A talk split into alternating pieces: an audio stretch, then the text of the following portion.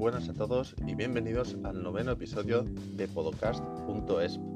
En esta ocasión nos quedamos en España para conocer a uno de los podólogos más simbólicos de España. Hoy vamos a hablar con Víctor Alfaro, cofundador de Podoactiva y podólogo de la primera plantilla de Real Madrid Club de Fútbol.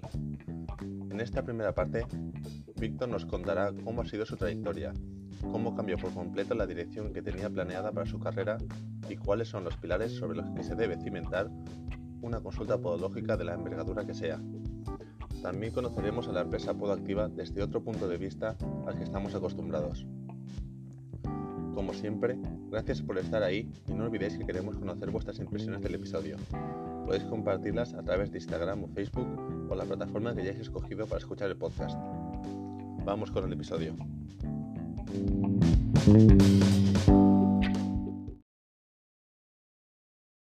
Muy buenas a todos y bienvenidos al noveno episodio de Podocast.es. En esta ocasión nos acompaña Víctor Alfaro. Muy buenas, Víctor. Hola, ¿qué tal estáis? Gracias por hacernos un hueco en tu agenda y compartir este ratito con nosotros.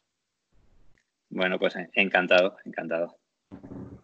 Además de Víctor, hoy tenemos de vuelta a Fernando. Muy buenas, Fernando. Buenas, José, ¿qué tal? ¿Qué tal los exámenes? ¿Bien? Todavía estamos liados, pero bien. Bueno, vamos a comenzar con la entrevista, ¿vale? Víctor, empezamos una facilita. Cuéntanos cómo ha sido tu trayectoria en la industria de la podología. Me explico, que es una pregunta muy abierta. ¿Por qué elegiste podología y más o menos cuál fue tu camino, los puntos de inflexión de tu camino en la podología? Pues bueno, yo hice enfermería cuando me tocaba por la edad normal de joven. Hice enfermería, que me gustó mucho y la verdad es que me lo pasé muy bien y tengo muy buenos recuerdos de trabajar de enfermero. Cuando acabé enfermería montamos una pequeña consulta porque tenía yo así un poquito la vena emprendedora y nos apetecía con otro compañero una consulta que tenía ningún futuro, porque lo que pretendíamos era que nos pagase la gente por lo mismo que la Seguridad Social hacía gratis e igual de bien, con lo cual era complicado. Y por la supervivencia de aquella pequeña consulta, que la teníamos un poco pues a caballo de, pues bueno, como un trabajo secundario al del hospital, contratamos a un fisio y a un podólogo por dar un poco de viabilidad al asunto, y ahí conocí yo la podología, y un podólogo que vino de Madrid, y le veía trabajar y veía que era un campo que me gustaba y sobre todo que tenía muchísimo margen de mejora, porque era todo tremendamente artesanal. Y bueno, me matriculé en Manresa, que es donde yo estudié, entonces pues alternaba trabajar en el hospital, hacía guardias en diálisis con los 3 años que tuve que hacer en Manresa. Y esa fue mi parte académica. Cuando acabé pues podología, mi hermano también, Javier, que es 10 años más joven que yo, estaba en la fase de que empezara a estudiar. Ya teníamos esa consulta montada y yo le animé un poquillo y al final tuve suerte de convencerle pues para que se subiese a este barco. Y ahí empezamos Podoactiva en el año 2006. Yo la primera consulta la monté en el 94. Y en el año 2006 nace Podoactiva con la clara voluntad de, desde luego, darle una vuelta a muchas de las cosas que pensábamos que eran muy mejorables. Nosotros empezamos trabajando en biomecánica, pues vamos, con ningún medio. Las plantillas las hacíamos debajo de casa de mis padres con un motor de nevera que sacamos de una chatarrería, que seguimos teniendo el motor. Y así hicimos muchos pares de plantillas, muchos miles de pares de plantillas con moldes de escayola, con polipropileno. Y funcionaban, pero teníamos claro que había un margen de mejora tremendo. Y ahí decidimos que queríamos cambiar la forma de trabajar, nuestra forma de trabajar, respetando todas las que hay, pero nosotros queríamos elegir otro camino y nos acercamos a la Universidad de Zaragoza. Empezamos a hacer un proyecto de investigación que para nosotros, que no teníamos ningún recurso económico, era una inversión grandísima. Nos tuvimos que meter un crédito bastante alto y ahí empezamos a desarrollar pues primero el sistema de escaneo, del cual salió una patente, después el sistema robotizado de fabricación, todo el sistema de diseño, y empezamos a enfocar la biomecánica de la manera que queríamos hacerlo, que era midiendo cosas y teniendo replicabilidad en los tratamientos. Y en esa línea la que hemos seguido, seguimos hoy manteniendo, ya no solo con la Universidad de Zaragoza, sino con muchas universidades nacionales e internacionales, mantenemos proyectos de investigación. Y hoy la mitad de nuestro equipo, empezamos una pequeña consulta de 40 metros que el equipo era nadie, Hoy somos casi 300 personas, la mitad somos podólogos, la otra mitad es gente de desarrollo, ingenieros, matemáticos, físicos, y es el camino que queremos seguir, es nuestra apuesta. Nosotros, yo respeto todas las opiniones, el que piense que el futuro es hacerlo todo a mano y sin medir nada, pues también lo respeto, pero bueno, mi intención es seguir en el camino que llevamos, que es intentar justo lo contrario, medir todo, analizar todo, cuantificar todo, fabricar robotizadamente porque es infinitamente más preciso y bueno, y utilizar las nuevas tecnologías a favor del paciente, que es lo que más nos importa. Luego tengo una pregunta sobre tecnologías muy buena. Entonces, ¿con qué edad empezaste tú a estudiar podología? Pues yo tendría pues 27 años o por ahí, yo creo. Ejerciste unos cuantos años de enfermero y después dijiste, se queda un poco corto. Bueno, me lo pasé muy bien, ¿eh? Me encantaba la enfermería también. Mira, lo estuve compaginando hasta un día que me encontré a mí mismo, que estaba en el hospital, estaba hablando por teléfono, casi escondido por un tema de la consulta, y me planteé, digo, mira, tienes casi 30 años, alguien estás engañando, no sé a quién, si engañas al hospital, te engañas a ti o a quién engañas, pero este no es el camino. Y ese día dije, me voy al hospital y voy a apostar por esto, y si va mal, pues oye, pues vuelvo, y si no, pues no vuelvo, y de momento ya no volví, y dediqué toda la energía a esto. Al final yo creo que la vida es un tema de energía, o sea, no, creo que la capacidad a veces y el talento está un poco sobrevalorado. Yo creo bastante más en el esfuerzo. Yo prefiero a alguien que sea muy currante y que no sea un genio, a veces gente con un talento tremendo pero con muy poco foco. Yo creo que lo que nos ha llevado hasta aquí es poner mucho el foco, insistir mucho y tener muy claro lo que queríamos hacer y sobre todo poner por delante de todo tipo de modelos de negocio, de planes de expansión, el paciente contento. Yo cuando ahora veo en podología que está muy de moda y ves en muchos foros que la gente habla mucho de planes de negocio, el business plan para una consulta de podología, digo, mira, si vas a montar una consulta de podología, el business plan te lo digo en 30 segundos. Que tu paciente esté contento. Ya está. Fin del business plan. Sí. Se acabó. Pues no necesitas nada más. Y tengas medios, no tengas. A mí no me vale la excusa de decir, no, es que ahora tenéis muchos medios. Cuando empecé tenía menos que tú, seguro. Entonces, eso no vale. Lo que vale es la actitud, las ganas que le pongas y que el paciente vea que tú te mueres por solucionarle el problema. Y medios, pues cerrar los que puedas tener y ya está. Pero se puede trabajar con pocos medios haciéndolo muy bien. Es cuestión, yo creo mucho más en la actitud y en las ganas de poner de verdad al paciente en el centro de todas tus decisiones, ¿no? El mundo empresarial es el mundo empresarial. Tenemos la suerte de que no trabajamos con objetos, trabajamos con personas. Y eso hace que esto sea mágico y que todos los días te vayas a casa con un montón de gente que te ha dado las gracias. Y es una profesión apasionante que te lo puedes pasar fenomenal y que hay un futuro tremendo, o sea, tremendo. Yo creo que la podología está empezando. Me encanta porque ya en 7 minutos has matizado los 2 puntos creo más importantes de la intención de este podcast, que es mostrar que hay muchas formas de ser feliz con la podología y que si estás haciendo algo que no te gusta, cambia, busca lo que te gusta y realmente disfrutarás de tu profesión, ¿no? Y que lo que tenías claro, a pesar de que tienes una gran empresa, tienes claro que la prioridad y lo que da el éxito a la empresa es centrarse en dar un buen trato al paciente, ¿no? Priorizar el paciente, no el factor económico. Si cuidas al paciente, lo otro viene detrás. Sin ninguna duda. Nosotros no somos millonarios ni nada por el estilo, ni lo necesitamos, pero vivimos razonablemente bien, nos ganamos la vida, tenemos un equipo que cobra todos los meses y lo más importante es que estamos haciendo lo que queríamos hacer y que hacemos las cosas como queríamos hacerlas.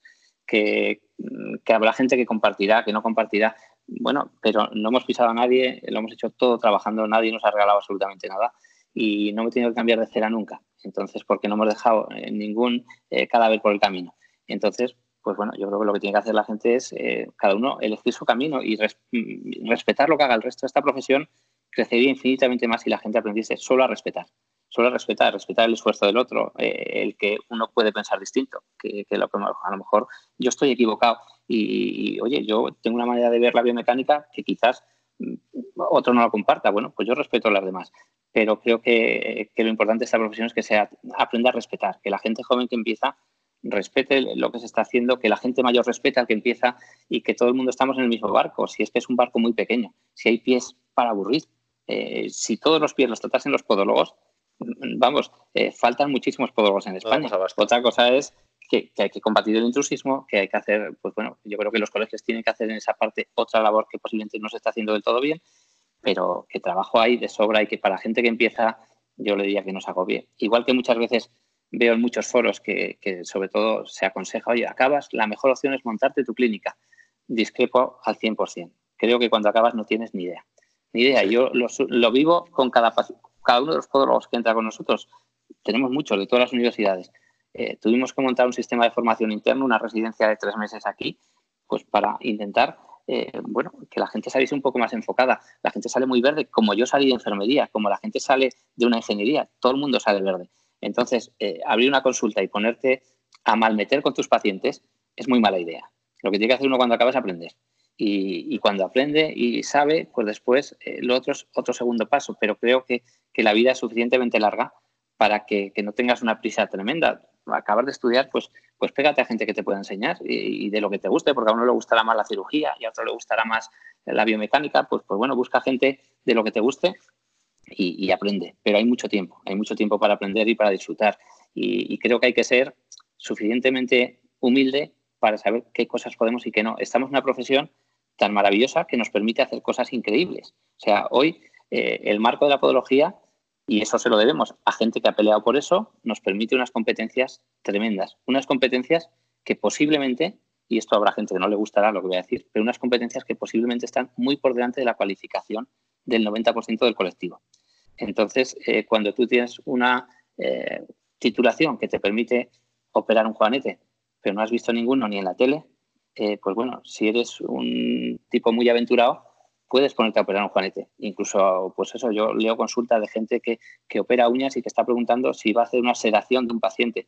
Digo, vamos a ver, vamos a ser un poco sensatos, vamos a ser un poco sensatos. Nosotros tenemos 100 y pico clínicas, solo se opera en 2. Y porque opera Raúl Ramos y Pedro Novales, que son 2 primeros espadas que operan con anestesista, que operan con quirófano, y que se hacen las cosas, pues bueno, yo creo con el criterio razonable. Es malo para la profesión que queramos correr más de la cuenta. Yo creo que hay que hacer una curva de aprendizaje y que uno, bueno, y que tan respetable es el que opera como el que no opere, como el que haga biomecánica, como el que haga biodialético, cada uno que se especialice en lo que quiera, pero que lo que haga, lo haga bien. Yo a mis hijos siempre les digo, no hay ninguna profesión que no sea digna. Lo que no es digno es hacer mal tu trabajo. En lo que hagas, hazlo bien. Y puede ser lo que te dé la gana, pero hazlo bien, porque si no, el paciente no va a volver. Y cuando hablamos de podología, hay un mecanismo que yo a veces lo he nombrado por ahí, digo, tenemos un mecanismo que es de retroalimentación del ego, que está muy bien, porque uno tiene su consulta privada y solo ve casi todo el día pacientes contentos, porque los descontentos no vuelven. Entonces, claro, uno puede estar pensando que es Ramón y Cajal, porque, claro, es que todo el día tengo gente que me dice qué bueno soy. Hay que hacer un ejercicio que te pone muy, muy en tu sitio, que es de vez en cuando revisar tu base de datos y llamar a todos tus pacientes o ver cuántos te vuelven. Y gente que cree que todo lo hace bien, de repente dice, oye, que la mitad no vuelve. Pues igual no lo estás haciendo tan bien.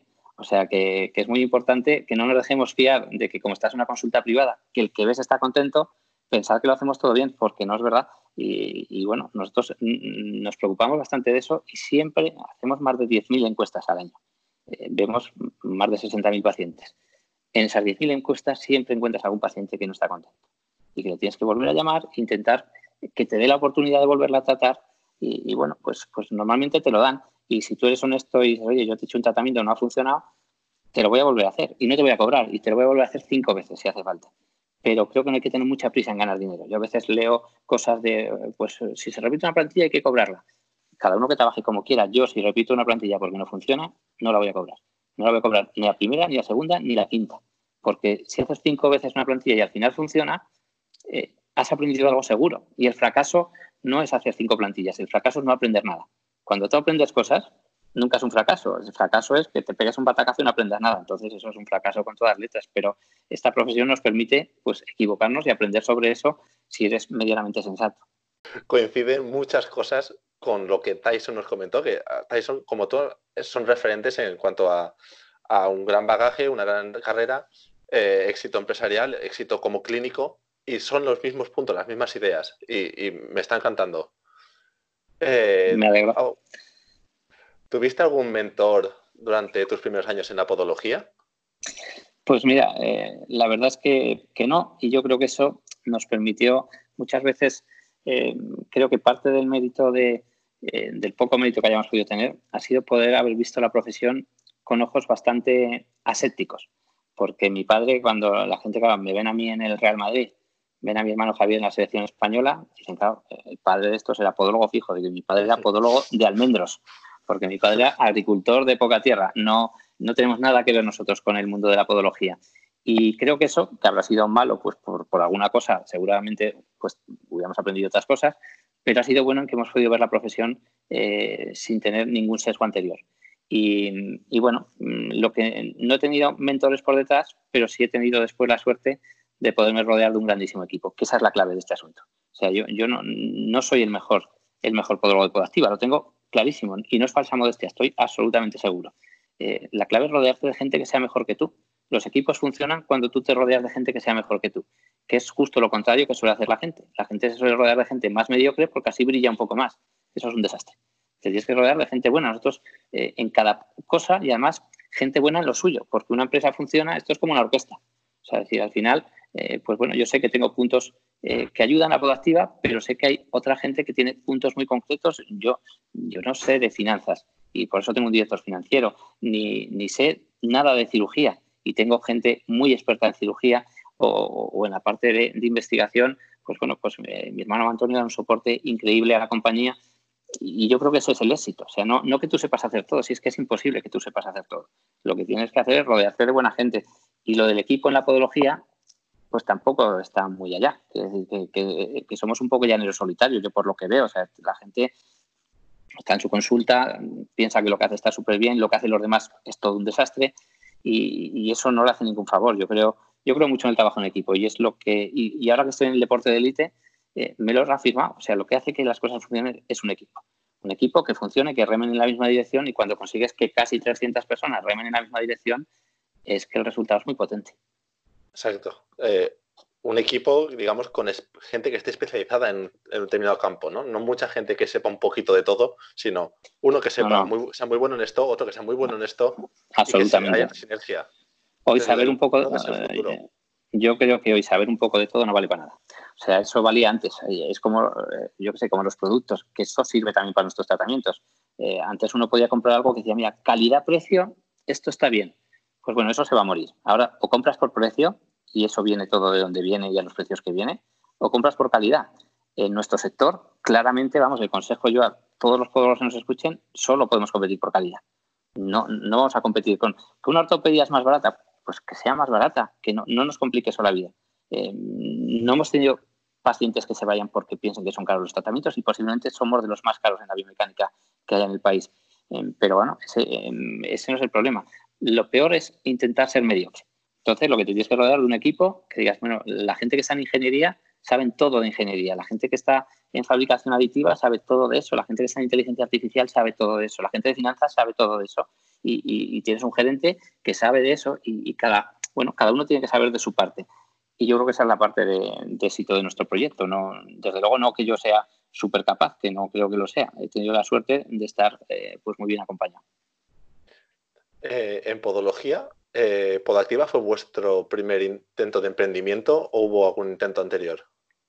No, nosotros, bueno, la consulta que se llama Huesca Salud, que es la que yo monté cuando acabé enfermería, y ya está. Y después ya montamos el enfoque. Ahí tenemos ese podólogo que trabajaba, pero Podoactiva nació ya en el 2006 y no... Es verdad, claro, la gente piensa, el que vea la foto ahora de Podoactiva, pues, hombre, si uno viene por aquí por la central, y ahora está chulo, nos encanta enseñarlo, porque es verdad que yo vengo de donde vengo, yo sé de dónde vengo, y me encanta quedarme por los edificios. Tenemos dos edificios impresionantes en la central, y me encanta quedarme a veces andando que no queda nadie, y digo, joder, esto está chulo. Pero en verdad no ha pasado de golpe. Es decir, nosotros hemos empezado teniendo una clínica de 40 metros, y de ahí dos, y después intentando convencer a un equipo para que confiara, y después otro. Y pasito a pasito, o sea, hemos ido, como dice mi amigo Mota, al merme, paso a paso. No hay que querer correr. Si las cosas pasan, o sea, lo que hay que hacer es hacerlo bien. Y si lo haces bien, te va a ir bien. Y si lo haces mal, seguramente te va a ir mal. Pero no creo, nosotros no hemos hecho, yo no, bueno, a lo mejor lo puede hacer para gente que sea más espabilada, pero yo no me senté hace pues casi 15 años con un papel y dije, mira, voy a hacer el business plan. Estaremos en el 2017 aquí, en el 20 aquí. No. Lo que hemos ido es ir haciendo nuestro plan de negocio mucho más a corto plazo. O sea, sí que, claro, que tenemos un plan, lógicamente, pero mucho más a corto plazo. Sabemos que, bueno, que en los próximos 2 años vamos a hacer esto. Los proyectos estratégicos de investigación, lógicamente, si este proyecto era a más largo plazo. Pero, bueno, yo creo que hay que ir paso a paso. Y en la medida que puedas, nosotros, nuestra gestión ha sido siempre sensata. Es decir, no nos hemos metido en inversiones que supiéramos que no íbamos a poder resolver ni hacer cosas raras. No, bueno, nuestra mentalidad ha sido esa. ¿Siempre tuvisteis la expectativa de convertirse en una empresa grande o ibais, o sea, decidiendo sobre la marcha, entre comillas, sobre la marcha, viendo el resultado de la pequeña inversión, pues vale, pues avanzamos un poco más? ¿O siempre tenéis una línea clara? Es verdad que al principio empiezas como empiezas. Cuando empezamos a apostar por tecnología en serio, lógicamente tienes que escalarlo, porque si no es imposible pagar la tecnología. Entonces, que dimos el paso de decir, vamos a dejar de ser solo podólogos para empezar a armar un equipo compacto, con tecnología de verdad. Vamos, nuestra intención era intentar posicionarnos en todo lo que pudiéramos, y es la misma que sigo teniendo hoy. Es decir, nosotros, pues bueno, vamos a intentar estar lo más en la vanguardia que podamos y crecer todo lo que podamos. Yo, si te hubiera dicho, cuando empecé en esto pensé que iba a ser el podólogo del primer equipo del Real Madrid y llevo 8 años allí. No lo pensé. Pasó y ya está. Pero las cosas, yo creo que, yo digo muchas veces cuando hablo para gente muy joven, es muy importante soñar, porque las cosas que no las imaginas nunca te van a pasar. Entonces, nosotros no sabíamos si íbamos a llegar, pero sí soñábamos con llegar. O sea, con decir, un día tendremos un jugador de primera división que confiará en nosotros, porque trabajábamos con el Huesca entonces, que estaba en segunda B. Hoy tenemos más de 3.000 deportistas de élite que confían en nosotros. O gente pues como Cristiano Ronaldo, que estando en la Juve, pues le sigamos enviando los tratamientos allí.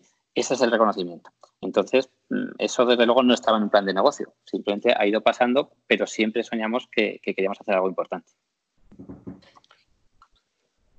Bueno, ya que has comentado un poco este tema de la expansión, ¿nos podrías comentar a cuántos países habéis llegado actualmente, mediante sedes, por ejemplo, o colaboraciones con clubes internacionales? Bueno, con equipos internacionales a muchos, porque estamos, pues bueno, cuando en el último mundial teníamos jugadores en casi todas las selecciones, pero en verdad estar instalados en países estamos muy poquitos. O sea, nuestra facturación, para que os hagáis la idea, internacional está en torno al 4% de lo que factura Podoactiva, que es una cosa muy pequeña. Pero igual que tardamos, mira, yo estoy seguro que si cuando creímos dedicarnos al deporte de élite hubiéramos ido 2 años antes, hubiéramos fallado, porque no estábamos preparados. Y cuando tú llegas ahí, tú tienes que estar preparado, porque si no vas a durar un telediario. No, hay gente que piensa, esto sea un tema marketingiano. Bueno, pues prueba, ves a un equipo de élite y hazlo mal, y vas a ver cuánto vas a durar en que te saquen. Vas a durar un mes. Entonces, en el tema internacional pasa lo mismo. Es complejo y tenemos que estar bien armados para ir a determinados mercados. Entonces, nosotros queremos estar en Estados Unidos y estamos trabajando para eso, pero es un mercado que hay que hacerlo pues como hay que hacerlo, y nos estamos armando para eso. Pero estamos en Italia, tenemos una clínica en Milán. Hoy la clínica podológica más importante de Milán es nuestra clínica, es la que mejor dotada está, y bueno, creemos que va a ser un gran proyecto. ¿Qué costará? Bueno, pues costará, llevamos todavía unos 6 meses con la clínica. Estamos en Portugal, estamos empezando un proyecto muy interesante en México y bueno, la verdad es que hay buenas perspectivas de futuro. Pero a mí lo que me preocupa, desde luego, es no dar pasos en falso. O sea, no pasa nada, si hay tiempo, no hay que correr. La gente cree que se acaba el mundo mañana y que tienes que ir a toda pastilla. Lo que hay que hacer es hacerlo bien. O sea, que no haya pacientes descontentos, porque eso es lo que te va a frenar el desarrollo. Si los pacientes están contentos, que vas a fallar, ¿eh? O sea, que el que crea que no tiene pacientes descontentos, no es que no los tenga, es que no lo mire, que son 2 cosas distintas. O sea, nosotros, yo sé que tenemos pacientes descontentos y que hacemos todo lo humanamente posible porque vuelvan a estar contentos, y cuando vuelven a estar contentos es una satisfacción alucinante, aunque te haya costado lo que te haya costado, pero hay que medir las cosas. Si no las mides, esto es como para hacer una plantilla, lo puedes hacer a ojo o lo puedes hacer midiendo. Mi consejo es que lo midas. Uh-huh. Y bueno, nos has comentado la base de la pirámide, que es enfocarte en el trato al paciente. pero ¿cuáles son el resto de pilares ideológicos para llegar a donde estáis vosotros? Pues bueno, yo creo que hay una parte importantísima que es poner al paciente en el centro, o sea, decir que realmente el paciente sea lo que guíe todas tus decisiones, esa es la más importante. O sea, cuando dudas de si esta decisión es buena o mala para la empresa, es decir, es buena o mala para el paciente. Si es buena para tu paciente, casi seguro que va a ser buena para la empresa. Y después, lógicamente, hay unos pilares que son claves para, en nuestro caso. Uno de los más importantes es el Departamento de Formación e Investigación. O sea, dedicamos muchísimos recursos a investigar y muchísimos recursos a formar a los profesionales. O sea, al final, los pacientes los atienden podólogos y cuanto mejor formaste ese podólogo, mejor lo va a atender. Y eso es clave. Lógicamente, tienes que tener un departamento de administración que ahí incluye pues, todo lo que tiene que ver con administración, expansión, finanzas, que tiene que estar bien armado, porque si no al final, pues bueno, nosotros en podología nos enseñan de lo que nos enseñan, pero puedes hacer cosas que pongan en riesgo una inversión porque está mal dimensionada. Pues bueno, eso lógicamente tiene que estar armado y es muy importante, y yo creo que en podología tampoco se ha manejado bien toda la parte de comunicación. Nosotros tenemos un departamento de comunicación, hay 6 personas trabajando, las cuales llevan redes sociales, generan todo el contenido de web. Estamos teniendo una media de 800.000 visitas al mes a la web de Podoactiva. Para una web de nicho está estratosféricamente lejos de ninguna otra de podología, pero hay 6 personas que trabajan para eso. Y yo creo que las cosas hay que hacerlas bien. Ese es el primer motivo. O sea, lo que te guía es hacerlo bien para el paciente. Pero después hay que contarlas. No pasa nada por contarlas, no es nada malo. No le estás haciendo ningún daño a la ciencia porque tengas marketing. Entonces, muchas veces en podología parece que si algo tiene un marketing razonable, pues entonces es que eso es un cuento. No, hay que hacer las cosas bien. Eso es lo primero, que el paciente esté contento. Pero si además las cuentas bien, pues es mucho mejor. La gente hay que contarle las cosas y cuanto mejor se puedan explicar y mejor puesta en escena sea y las clínicas apetezcan más, mejor. O sea, tú pasas una clínica, entras a un sitio y ves que está montado con tecnología, que está impecable de limpio, pues yo creo que eso es lo que hace crecer la profesión. Hoy no se puede montar uno como se montaba una consulta hace 15 años. Hace 15 años, cuando yo recuerdo nuestra primera consulta, era una habitación de un piso. Es que eso no vale hoy, porque no puedes competir con lo que hay. Entonces, hoy tienes que montarte pues como te tienes que montar. Y vale más esperar el tiempo que haya que esperar. Sí, quizás la gente relaciona esa expansión a no individualizar los tratamientos y, bueno, no tiene por qué estar relacionado. Bueno, es más bien justo lo contrario. O sea, es decir, nosotros lo que hemos ganado creciendo es que nuestros tratamientos son infinitamente más personalizados de lo que eran antes. O sea, vamos por mucha mejor tecnología, o sea, los datos se toman muchísimo mejor, la fabricación es infinitamente más precisa, o sea, que cuando lo adaptábamos a mano, replicamos tratamientos milimétricamente iguales y, sobre todo, y lo más importante, trabajamos contra una base de inteligencia artificial de 500.000 casos clínicos, que son los pacientes que llevamos vistos hasta la fecha. Cuando has visto 500.000 pacientes, casi todo se repite. Casi todo se repite. Y eso nos ha hecho que el error cada vez es menor, porque estamos trabajando contra criterios de éxito. Cuando viene un paciente, tenemos un algoritmo que lo que hace es localizarnos un paciente casi idéntico y cómo le fue. Entonces, el ingeniero que está diseñando contra criterios de éxito. Y eso es muy importante. Entonces, yo creo en esto. Hay gente que puede que crea que esto no vale para nada. Mi creencia es que el conocimiento colectivo es mucho más importante que el conocimiento individual.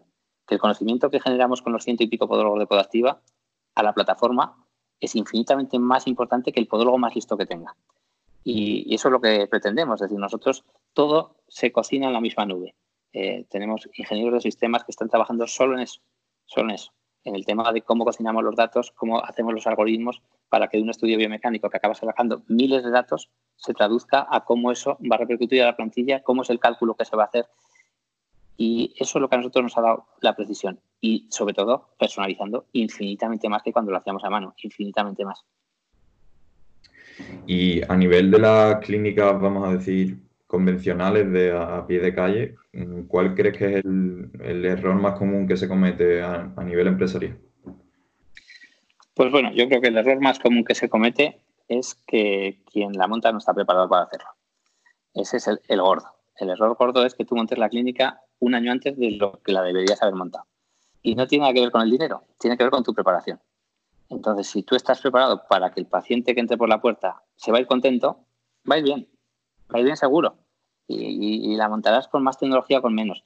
Ahora bien, si eso lo haces un año antes de lo que tocaba, va a ir regular. ¿Por qué? Porque el paciente no te va a recomendar. Y entonces ya empieza a haber competencia. La gente no está... le tratas mal, seguramente va a encontrar uno cerca que le trata bien. Yo creo que el error más frecuente es ese. Y luego, no dimensionar los gastos. Es decir, que al final, cuando tú montas una clínica, no hace falta que hagas un superplan de negocio, pero tienes que intentar, bueno, pues calcular de verdad que hay gastos que es capio y no van a ser importantes, pero claro, cuando tú pones una recepción, pues una recepción, si tú vas a abrir X horas, son dos personas que son dos puestos de trabajo que cobran y que supone un gasto desde el minuto uno que abres la puerta. Todo lo que tenga que ver con que la clínica la vayas a dotar de cierta tecnología, pues al final tienes que hacer un pequeño plan que digas, bueno, ¿va a soportar lo que yo voy a hacer esto o no? Si lo haces bien, yo creo que no hay... Ese es el riesgo principal, que lo hagas mal. Pero está claro que las cosas hay que medirlas antes de ponerte. Allí en Podoactiva, como has comentado, sois muchos trabajadores y nuestra pregunta es cómo se gestiona un equipo tan grande.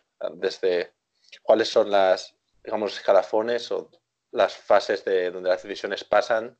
¿O tenéis un sistema de trabajo para saber que todo funciona? Bueno, pues al final, a vuestro gusto o según vuestras ideas.